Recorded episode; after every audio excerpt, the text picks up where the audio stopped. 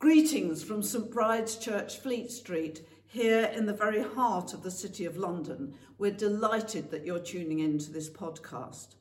St Bride's is one of the most famous and historic churches in London. Behind me, just over that wall, you can still see the remains of a Roman pavement dating back to around one eighty A D. And there's been a church on this site since the sixth century. So it's a privilege for us to be keeping alive that tradition and the message of Christ's love for all here today. Do please leave a comment or a like and tell us where you're listening from. It's always a great pleasure to hear from you. And if you would like to donate to help support these online services, you'll find details in the accompanying text. And now may the light and peace of Christ be with us all as our worship begins.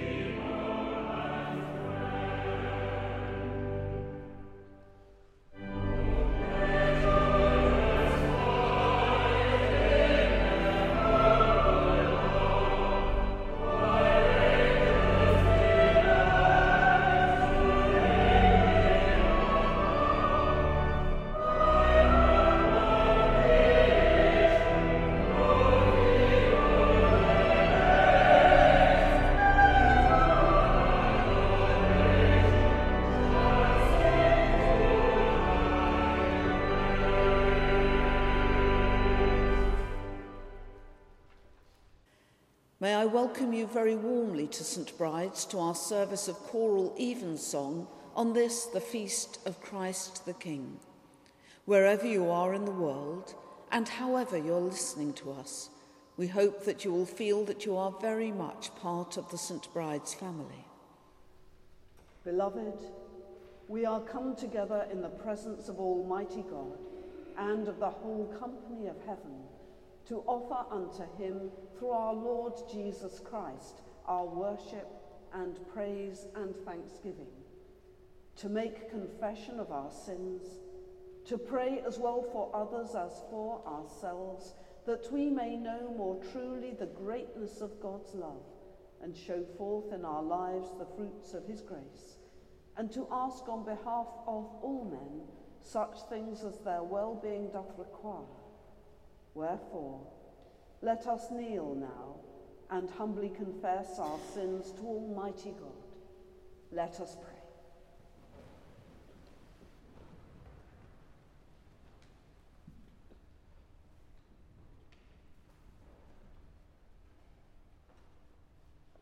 Almighty and most merciful Father, we have erred and strayed from thy ways like lost sheep. We have followed too much the devices and desires of our own hearts. We have offended against thy holy laws. We have left undone those things which we ought to have done, and we have done those things which we ought not to have done, and there is no health in us. But thou, O Lord, have mercy upon us, miserable offenders. Spare thou them, O God, which confess their faults. Restore thou them that are penitent, according to thy promises declared unto mankind, in Christ Jesus our Lord.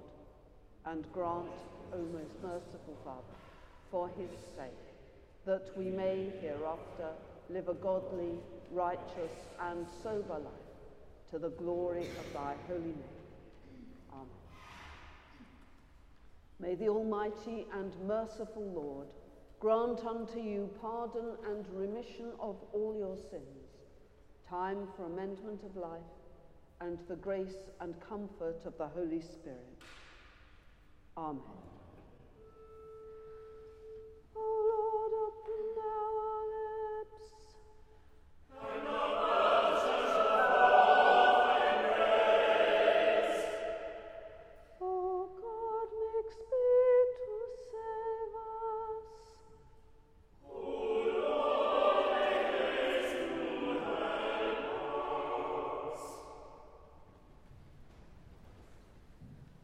Glory be to the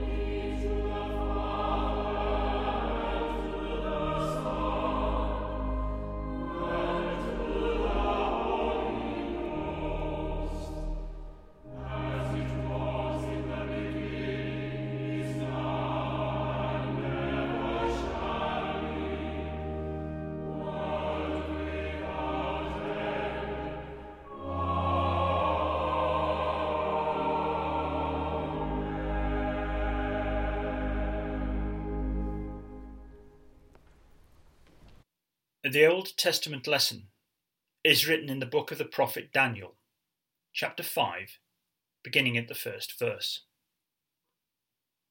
Belshazzar the king made a great feast to a thousand of his lords, and drank wine before the thousand. Belshazzar, whilst he tasted the wine, commanded to bring the golden and silver vessels which his father, Nebuchadnezzar, had taken out of the temple, which was in Jerusalem, that the king and his princes, his wives, and his concubines might drink therein.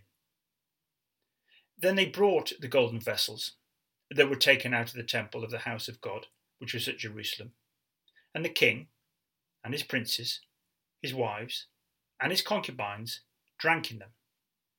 They drank wine, and praised the gods of gold and of silver, of brass, of iron, of wood, and of stone. In the same hour came forth fingers of a man's hand, and wrote over against the candlestick upon the pleister of the wall of the king's palace. And the king saw the part of the hand that wrote. Then the king's countenance was changed, and his thoughts troubled him, so that the joints of his loins were loosed, and his knees smote one against another. The king cried aloud to bring in the astrologers, the Chaldeans, and the soothsayers. And the king spake, and said to the wise men of Babylon, Whosoever shall read this writing, and show me the interpretation thereof, shall be clothed with scarlet, and have a chain of gold about his neck, and shall be the third ruler in the kingdom. Then came in all the king's wise men, but they could not read the writing, nor make known to the king the interpretation thereof.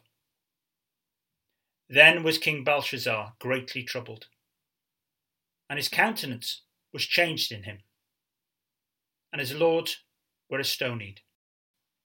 Now the queen, by reason of the words of the king and his lords, came into the banquet house. And the queen spake and said, O king, live for ever. Let not thy thoughts trouble thee, nor let thy countenance be changed. There is a man in thy kingdom, in whom is the spirit of the holy gods. And in the days of thy father, light and understanding and wisdom, like the wisdom of the gods, was found in him, whom the king Nebuchadnezzar thy father, the king, I say thy father, made master of magicians, astrologers, Chaldeans, and soothsayers. For as much as an excellent spirit, and knowledge, and understanding, interpreting of dreams, and showing of hard sentences, and dissolving of doubts, were found in the same Daniel, with a king named Belteshazzar. Now let Daniel be called, and he will show the interpretation. Then was Daniel brought in before the king. And the king spake, and said unto Daniel, Art thou that Daniel, which art of the children of the captivity of Judea, whom the king my father brought out of Jewry? I have even heard of thee, that the spirit of the gods is in thee, and that light and understanding and excellent wisdom is found in thee. And now the wise men, the astrologers, have been brought in before me, that they should read this writing, and make known unto me the interpretation thereof. But they could not show the interpretation of the thing. And I have heard of thee, that thou canst make interpretations, and dissolve doubts. Now, if thou canst read the writing, and make known to me the interpretation thereof, thou shalt be clothed with scarlet, and have a chain of gold about thy neck, and shalt be the third ruler in the kingdom. Then Daniel answered and said before the king, Let thy gifts be to thyself, and give thy rewards to another. Yet I will read the writing unto the king, and make known to him the interpretation. O thou king, the Most High God gave Nebuchadnezzar thy father a kingdom, and majesty, and glory, and honour. And for the majesty that he gave him, all people, nations, and languages trembled and feared before him. Whom he would he slew, and whom he would he kept alive, and whom he would he set up, and whom he would he put down. But when his heart was lifted up, and his mind hardened in pride, he was deposed from his kingly throne, and they took his glory from him. And he was driven from the sons of men, and his heart was made like the beasts, and his dwelling was with the wild asses. They fed him with grass like oxen, and his body was wet with the dew of heaven, till he knew that the Most High God ruled in the kingdom of men, and that he appointeth over it whomsoever he will. And thou his son, O Belshazzar, hast not humbled thine heart, though thou knewest all this, but hast lifted up thyself against the Lord of heaven, and they have brought the vessels of his house before thee, and thou, and thy lords, thy wives, and thy concubines have drunk wine in them. And thou hast praised the gods of silver and gold, of brass, iron, wood, and stone, which see not, nor hear, nor know. And the God, in whose hand thy breath is, and whose are all thy ways, hast thou not glorified. Then was the part of the hand sent from him, and this writing was written. And this is the writing that was written. Mene, Mene, Tekel, Upharsin. This is the interpretation of the thing. Mene, God hath numbered thy kingdom and finished it. Tekel, thou art weighed in the balances and art found wanting. Peres, thy kingdom is divided and given to the Medes and Persians. Then commanded Belshazzar, and they clothed Daniel with scarlet, and put a chain of gold about his neck, and made a proclamation concerning him, that he should be the third ruler in the kingdom. In that night was Belshazzar the king of the Chaldeans slain. Darius, the Medean, took the kingdom, being about threescore and two years old. This is the word of the Lord. Thanks be to God.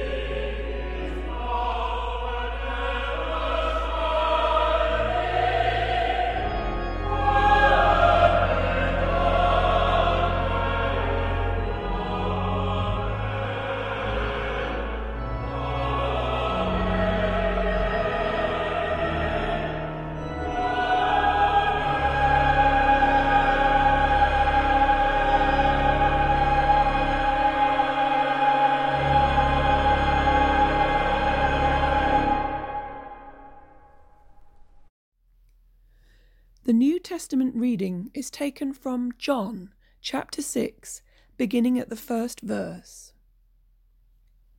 After these things, Jesus went over the Sea of Galilee, which is the Sea of Tiberius, and a great multitude followed him, because they saw his miracles which he did on them that were diseased. And Jesus went up into a mountain, and there he sat with his disciples. And the Passover, a feast of the Jews, was nigh. When Jesus then lifted up his eyes, and saw a great company come unto him, he saith unto Philip, Whence shall we buy bread, that these may eat? And this he said to prove him, for he himself knew what he would do. Philip answered him, Two hundred pennyworth of bread is not sufficient for them, that every one of them may take a little. One of his disciples, Andrew, Simon Peter's brother, saith unto him, There is a lad here, which hath five barley loaves and two small fishes, but what are they among so many? And Jesus said, Make the men sit down. Now there was much grass in the place, so the men sat down, in number about five thousand. And Jesus took the loaves, and when he had given thanks, he distributed to the disciples, and the disciples to them that were set down, and likewise of the fishes as much as they would. When they were filled, he said unto his disciples, Gather up the fragments that remain, that nothing be lost. Therefore they gathered them together, and filled twelve baskets with the fragments of the five barley loaves, which remained over and above unto them that had eaten. Then those men, when they had seen the miracle that Jesus did, said, This is of a truth that prophet that should come into the world. When Jesus therefore perceived that they would come and take him by force, to make him a king, he departed again into a mountain, himself alone. This is the word of the Lord. Thanks be to God.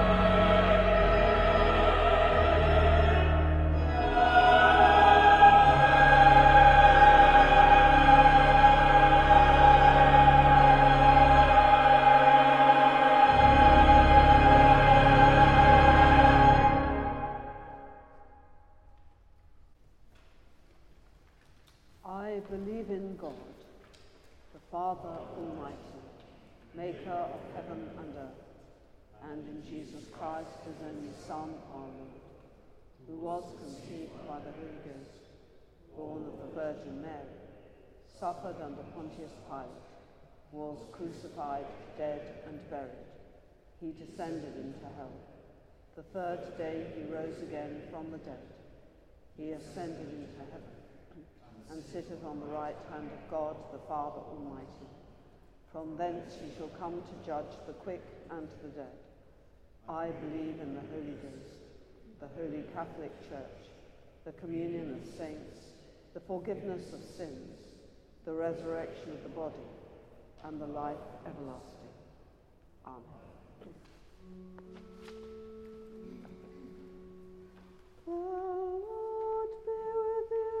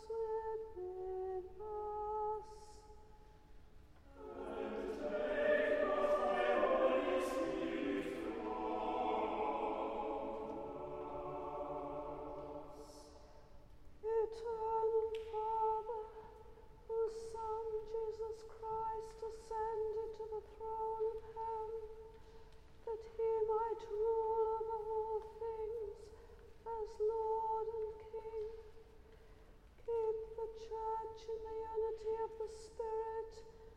Lord,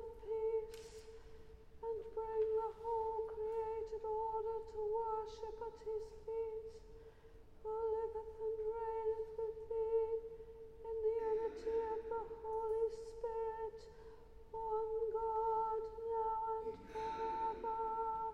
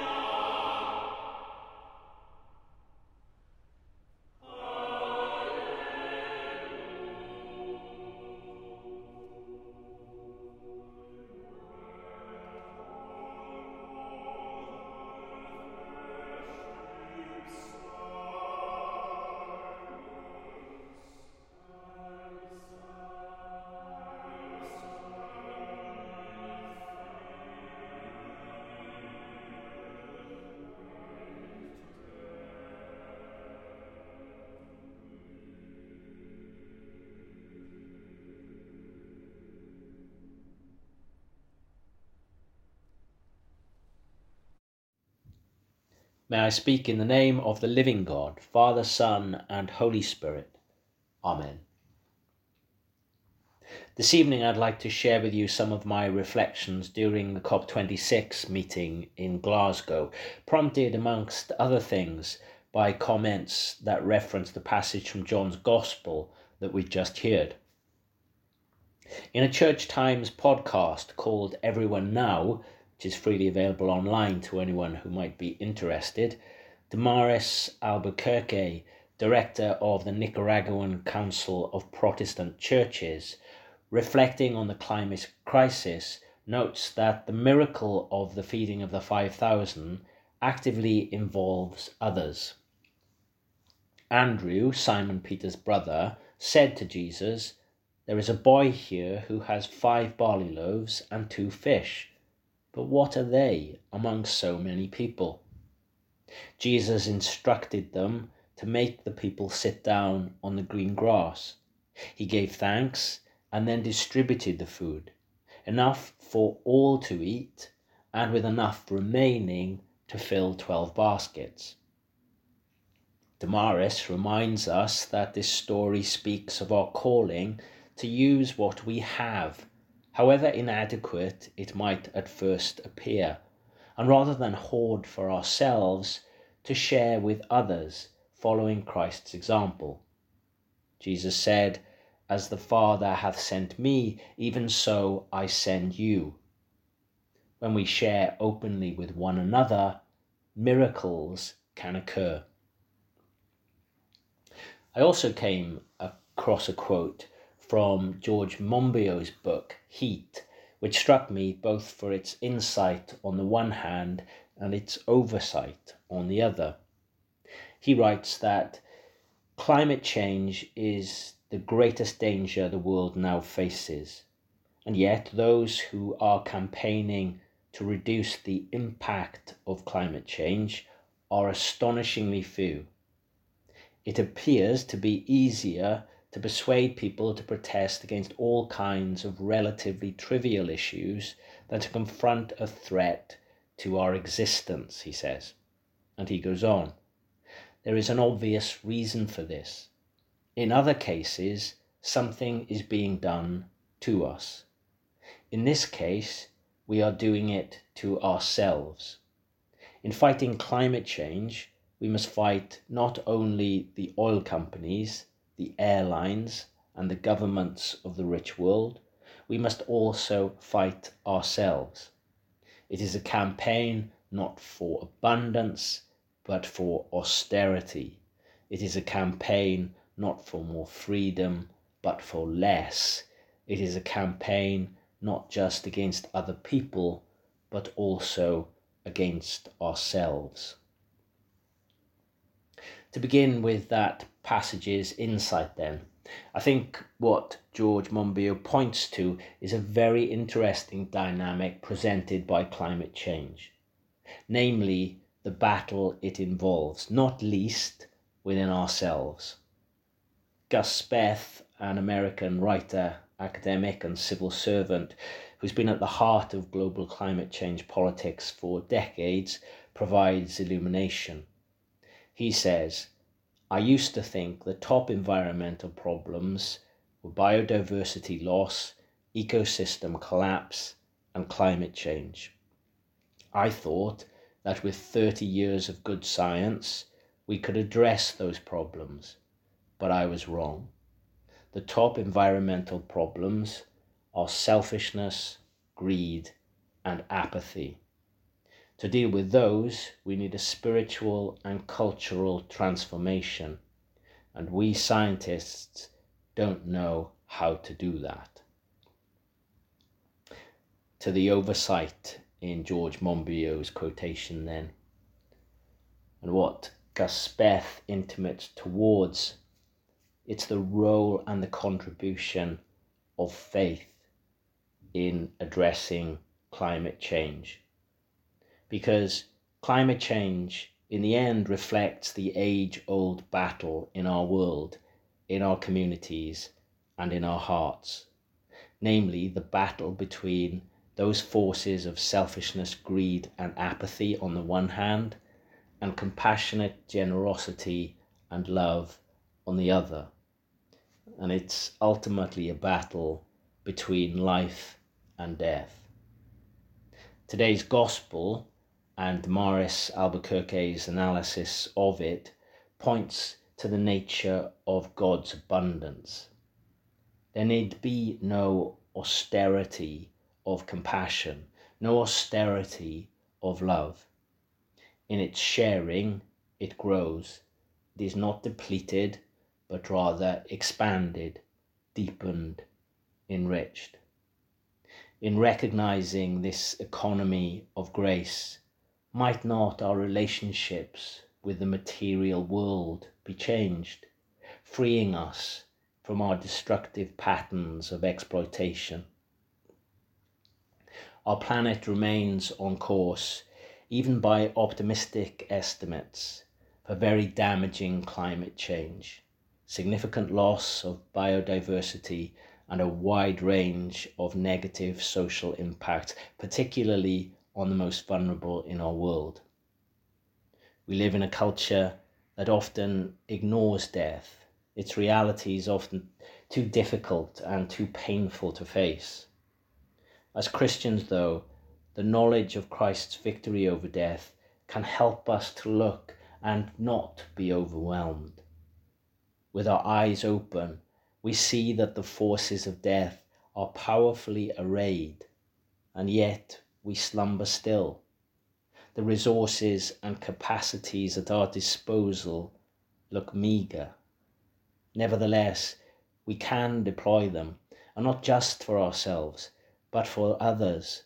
And as we do so, we might give thanks and pray for miraculous working in our lives. All glory be to him who is Father, Son, and Holy Spirit, now and to the ages of ages. Amen.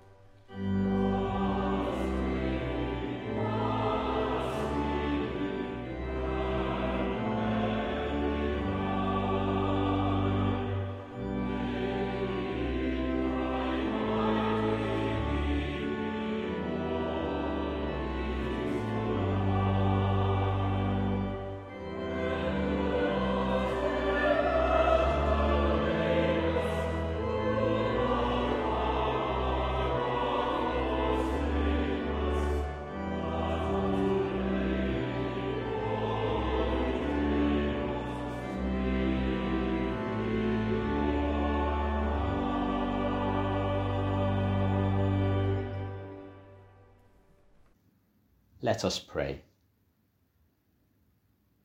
Christ, our King, enthroned on the cross, bearing insults and torments for our redemption, by your blood may true peace reign.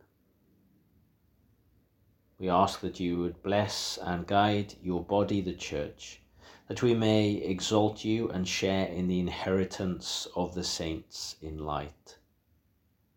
We ask for your blessing on Alison, our rector, Sarah, our bishop, Justin and Stephen, our archbishops. Also today on the United Church of Bangladesh and Samuel Sunil Mankin, moderator and bishop of Kushtia. In our own diocese, we pray for the work and ministry of all the retired clergy in the Willesden area. Lord, in thy mercy, hear our prayer. Christ our King, you endured the scoffing of leaders and ridicule from bystanders. Rescue us from the grip of darkness and cynical abuses of power. Strengthen all who strive for justice by your glorious power. Pray especially for the leaders of the nations. We pray for our government and our Queen. And we pray for journalists, and particularly those who are in harm's way in the course of their work. Lord, in thy mercy, hear our prayer. Christ our King, In lonely agony, you bore the pains of the world. Be with all who are afflicted. Be a present help, O Lord, in times of trouble, and give courage and strength to all who fear. We ask for your blessing on those in our parish community, in this city and around the world, who are in need at this time. We remember in the silence of our hearts any others known to us who are in need, and all who suffer in body, in mind, or in spirit. Lord, in thy mercy, hear our prayer. Christ our King, gather in your mercy all who have shared in your passion, whose earthly striving has ceased. We pray for all the recently departed and those whose year's mind comes at this time. Rest eternal grant unto them, O Lord, and let light perpetual shine upon them. May we, with them, come to share in your heavenly kingdom. Lord, in thy mercy, hear our prayer. We commend ourselves and all for whom we have prayed to the mercy and protection of God. Merciful Father, accept, accept these prayers, prayers for the, for the sake, sake of thy Son, Son our, our Saviour, Saviour Jesus, Christ. Jesus Christ. Amen.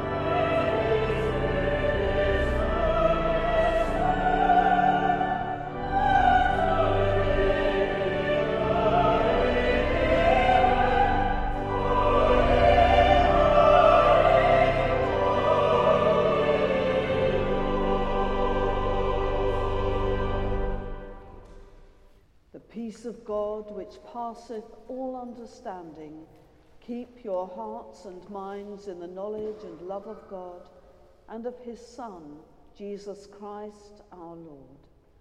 And the blessing of God Almighty, the Father, the Son, and the Holy Spirit be amongst you and remain with you always.